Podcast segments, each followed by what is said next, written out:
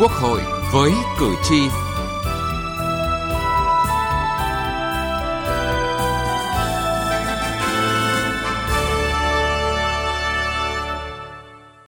Xin kính chào quý vị và các bạn. Thưa quý vị, đại dịch COVID-19 ảnh hưởng lớn đến mọi mặt đời sống kinh tế xã hội. Quốc hội, Chính phủ đã ban hành và triển khai thực hiện nhiều nghị quyết, kế hoạch để tháo gỡ khó khăn, giúp đỡ doanh nghiệp và người lao động, những đối tượng chịu tác động mạnh mẽ và tác động trực tiếp bởi đại dịch.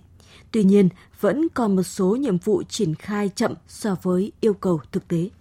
Cái nghị quyết chúng ta đã đánh trúng và đúng uh, những cái mà người dân và doanh nghiệp mong muốn. Nhưng cái quan trọng nhất là cái bước triển khai cụ thể chi tiết như nào tương đối là chậm. Chúng ta có tiền mà không thể tiêu được, mặc dù nhu cầu và nhiệm vụ đặt ra là rất lớn và rất cấp bách. Liệu chúng ta có đang lãng phí cơ hội, lãng phí thời gian hay không?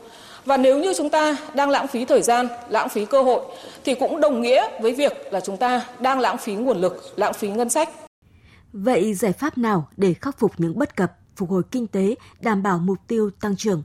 Đây là nội dung chúng tôi đề cập trong chương trình Quốc hội với cử tri hôm nay.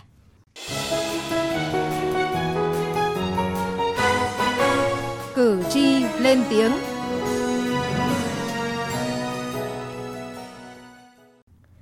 quý vị, thưa các bạn, để nhân dân, nhất là người lao động yếu thế trở lại với nhịp sống như trước khi xảy ra dịch COVID-19, chính phủ cần triển khai thực hiện các biện pháp tháo gỡ khó khăn hiệu quả hơn nữa. Đây là ý kiến của cử tri, nhân dân cả nước khi nói về các vấn đề kinh tế xã hội của đất nước, ghi nhận của phóng viên Đài Tiếng Nói Việt Nam. Bà Lê Thị Hương ở quận Cầu Giấy, thành phố Hà Nội bày tỏ, việc chính phủ chỉ đạo thực hiện quyết liệt đồng bộ các biện pháp phòng chống dịch COVID-19, triển khai hiệu quả chiến dịch tiêm chủng trên toàn quốc, giúp đời sống người dân, doanh nghiệp trở lại nhịp sống bình thường mới. Điều này đã và đang góp phần vào quá trình phục hồi và phát triển của đất nước trong thời gian tới. Trong hai năm qua, do cái dịch Covid-19 thì đời sống của nhân dân của ta là rất khó khăn. Tôi ra cao cái sự điều hành của Đảng, Chính phủ và Nhà nước, Quốc hội tiêm vaccine cho nhân dân đạt tỷ lệ cao đã đẩy lùi được cái dịch Covid-19 và cuộc sống đang trở lại bình thường, kinh tế ờ, xã hội ngày càng phát triển, từ mở cửa về phát triển kinh tế du lịch. Đấy là cũng điểm nhấn để cho kinh tế Việt Nam phát triển. Chúng tôi tin tưởng vào đường lối ờ, chính sách của Đảng, Nhà nước và Quốc hội. Mặc dù có những kết quả tích cực trong đời sống kinh tế xã hội, song nhiều người băn khoăn về những rủi ro tiềm ẩn trong thời gian tới như giá dầu tăng cao tác động dây chuyền lên giá cước vận tải, chi phí sản xuất, giá cả hàng hóa, nguyên vật liệu. Ông Trần Thanh Vân ở quận Sơn Trà, thành phố Đà Nẵng nêu ý kiến. Do cái giá xăng dầu tăng cao thì làm cho một số cái mặt hàng là đồng loạt tăng giá, tăng theo. Mà có một số mặt hàng là, là tăng đến 50 đến 100% đây là phải nói là nó sẽ ảnh hưởng rất lớn đến một cái bộ phận rất lớn những người ờ, có mức ờ, thu nhập thấp và còn khó khăn. Chúng tôi cũng mong rằng là chính phủ, quốc hội sẽ có những cái ờ, biện pháp, giải pháp để làm thế nào quyết liệt hơn, kìm hãm cái cái đà tăng giá hiện nay để mà tạo cái sự ổn định phát triển đất nước cũng như tạo sự an tâm sinh sống của nhân dân. Còn ông Mạc Quốc Anh, Phó Chủ tịch Hiệp hội Doanh nghiệp nhỏ và vừa Hà Nội, quan tâm đến vấn đề giải ngân trong thực hiện các gói hỗ trợ phục hồi kinh tế xã hội theo nghị quyết số 43 của Quốc hội về chính sách tài khóa tiền tệ hỗ trợ chương trình phục hồi và phát triển kinh tế xã hội với quy mô gần 350.000 tỷ đồng. Theo ông Mạc Quốc Anh, Quốc hội đã thảo luận và khẩn trương thông qua nghị quyết này, nhưng đến nay vẫn chưa được qua vòng thủ tục triển khai rất chậm. Sau 19 ngày khi mà Quốc hội ban hành nghị quyết thì chính phủ đưa ra Ờ, một cái nghị quyết ờ, rất là nhanh. Ờ, nhưng chúng tôi đánh giá hiện nay là triển khai là chậm. Cái nghị quyết chúng ta đã đánh trúng và đúng. Những cái mà người dân và doanh nghiệp mong muốn. Nhưng cái quan trọng nhất là cái bước triển khai, cụ thể chi tiết như nào, tương đối là chậm. Thời gian của nghị quyết của chúng ta chỉ 2 năm. Nhưng mà cái thời gian mà chúng ta đang thực hiện mà rất ít được doanh nghiệp và người dân thụ hưởng đã quá dài 6 tháng. Thì cái ảnh hưởng tiêu cực là nó sẽ làm cho cái niềm tin và tâm lý của doanh nghiệp, của các nhà đầu tư vấn đề nữa là cái quy mô của ờ, nền sản xuất ờ, kinh tế chúng ta nó sẽ không phát triển những ý kiến kiến nghị của cử tri phản ánh trung thực các vấn đề thực tiễn cuộc sống đang đặt ra là cơ sở quan trọng để cơ quan lập pháp và các cơ quan quản lý nhà nước hoàn thiện hơn trong quá trình ban hành chính sách pháp luật cũng như tổ chức thực thi.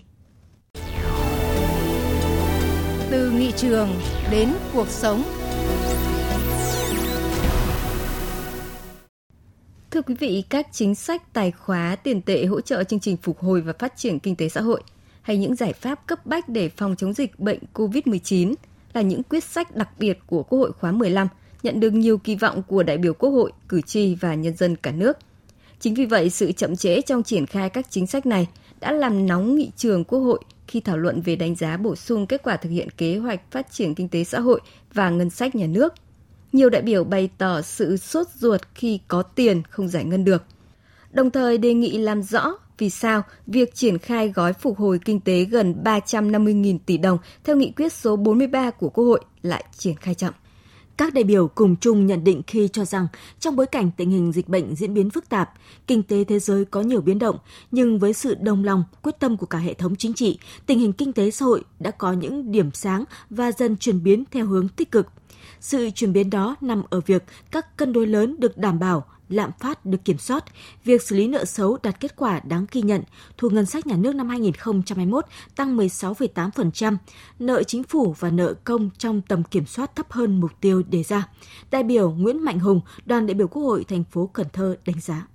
Có thể nói năm 2021 ờ, đứng trước một cái ờ, đại dịch ờ, rất lớn, tác động rất nhiều đến kinh tế thì chính phủ cũng đã duy trì và đạt được 7 trên 12 mục tiêu chính về phát triển kinh tế Ngoài ra các cái yếu tố như là à, phòng chống dịch thì chúng ta cũng đã có những cái quyết sách rất là kịp thời trong những cái thời điểm để chúng ta chuyển được cái trạng thái à, thích ứng an toàn linh hoạt với dịch bệnh. Chính phủ rất là chủ động đề xuất các cái giải pháp à, hỗ trợ cho các cái doanh nghiệp, cho các người dân để giúp cho cái việc mà chúng ta thoát khỏi đại dịch trong thời gian tương đối ngắn. Trong 3 tháng đầu năm 2022 ấy, thì GDP cũng đã tăng rất là nhanh lên mức 5,03%. À, trong lúc mà lạm phát thì chúng ta vẫn kiểm soát tốt ở mức 1,94%. Những kết quả trong phát triển kinh tế xã hội phòng chống dịch COVID-19 đã góp phần tăng cường, củng cố niềm tin của nhân dân và sự lãnh đạo của Đảng, Nhà nước. Đại biểu Nguyễn Minh Tâm, đoàn đại biểu Quốc hội tỉnh Quảng Bình cho biết. Tôi thực sự ấn tượng với nguồn lực nhà nước hỗ trợ cho phòng chống dịch COVID-19 có thể thấy Quốc hội, Chính phủ cũng đã linh hoạt áp dụng bài học từ truyền thống của ông cha ta thắt lưng buộc bụng, mỗi người dân là một chiến sĩ, mỗi làng xã là một pháo đài trong chống dịch. Nhờ vậy, sau một năm vào cuộc quyết liệt đến nay, chúng ta đã từng bước mở cửa, đón những du khách quốc tế, đưa nền kinh tế trong nước từng bước phục hồi. Những thành công trong công việc đưa cuộc sống trở lại trạng thái bình thường cần được ghi nhận công lao hàng đầu của ngành y tế Tuy nhiên, nhiều đại biểu cũng chỉ ra các điểm nghẽn, hạn chế trong triển khai các chính sách hỗ trợ phát triển kinh tế xã hội thời gian qua. Đại biểu Trịnh Xuân An, đoàn đại biểu Quốc hội tỉnh Đồng Nai bày tỏ sự sốt ruột khi có tiền không giải ngân được. Theo đại biểu, nghị quyết số 43 của Quốc hội có quy mô gần 350.000 tỷ đồng, đã 6 tháng triển khai, nhưng nhiều doanh nghiệp, người lao động, người dân chịu ảnh hưởng của dịch bệnh vẫn chưa thụ hưởng gói chính sách tài khóa tiền tệ này. Chúng ta có tiền mà không thể tiêu được mặc dù nhu cầu và nhiệm vụ đặt ra là rất lớn và rất cấp bách. Do đó, đề nghị chính phủ, các bộ ngành địa phương cần quyết liệt hơn trong triển khai các thủ tục hành chính, bỏ những thủ tục dườm già, nội dung nào đúng thẩm quyền thì phải quyết định ngay, tránh tình trạng là xin ý kiến lòng vòng giữa các cơ quan, các bộ ngành và dồn cái mọi việc lên cho thủ tướng và cho chính phủ. Đồng quan điểm này, đại biểu Vũ Thị Lưu Mai, đoàn đại biểu Quốc hội thành phố Hà Nội cho rằng, nghị quyết số 43 là quyết tâm rất lớn của Đảng, Quốc hội, Chính phủ – và trên thực tế, Thủ tướng Chính phủ đã chỉ đạo quyết liệt, Bộ Kế hoạch Đầu tư đã đôn đốc, nhưng rất có thể nhiều mục tiêu đề ra phải hoàn thành trong năm 2022-2023 không thể thực hiện được. Đại biểu Vũ Thị Lưu Mai đặt câu hỏi, triển khai chậm như vậy có lãng phí cơ hội, thời gian không? Cá nhân tôi cho rằng chúng ta không có nhiều lý do để chậm vì chúng ta triển khai gói phục hồi trong bối cảnh khách quan có điều kiện thuận lợi. Dịch bệnh cơ bản được khống chế và đẩy lùi. Thứ hai là xét về nguồn lực. Theo nghị quyết 43 thì nguồn lực là sẵn sàng. Quy trình thủ tục đã đơn giản hóa tới mức tối đa và chúng ta cũng đã thực hiện phân cấp tới mức tối đa tới từng bộ ngành địa phương. Có những tiền lệ mà trước đây chúng ta chưa bao giờ áp dụng. Liệu chúng ta có đang lãng phí cơ hội, lãng phí thời gian hay không? Và nếu như chúng ta đang lãng phí thời gian, lãng phí cơ hội thì cũng đồng nghĩa với việc là chúng ta đang lãng phí nguồn lực, lãng phí ngân sách. Chúng tôi luôn thấu hiểu và chia sẻ với những khó khăn mà chính phủ đang phải đối mặt. Nhưng cũng rất mong chúng ta sẽ không lỡ nhịp, không bỏ lỡ cơ hội và không để những hy vọng của người dân cùng với thời gian trở thành nguội lạnh. Theo đại biểu Tạ Minh Tâm, đoàn đại biểu Quốc hội tỉnh Tiền Giang, dù việc bố trí nguồn lực đã được tính toán cụ thể, nhưng đến giờ này, một số dòng tiền thông qua các gói hỗ trợ phần lớn vẫn chưa được đến với đối tượng thụ hưởng hoặc có đến nhưng chưa đáng kể. Trong tháng 2 và tháng 3, Thủ tướng Chính phủ đã có 3 công điện đôn đốc. Trong tháng 4, Thủ tướng chỉ đạo các chính sách hỗ trợ người dân và doanh nghiệp phải triển khai nhanh, đúng, đủ để người dân và doanh nghiệp được hưởng thụ sớm, hưởng thụ thật. Tuy nhiên, cho đến giờ này, một số dòng tiền thông qua các gói hỗ trợ phần lớn vẫn chưa đến được các đối tượng thụ hưởng. Cũng còn nhiều hỗ trợ hiện còn trong quá trình thể chế hóa, xây dựng hướng dẫn hoặc lúng túng trong quá trình triển khai thực hiện. Các đại biểu kiến nghị Quốc hội, Chính phủ giả soát, cân nhắc các chính sách hỗ trợ chương trình phục hồi và phát triển kinh tế xã hội trong điều kiện hiện nay, điều chỉnh các nội dung không còn mang tính cấp thiết, rút ngắn quy trình thủ tục, đưa nghị quyết vào cuộc sống.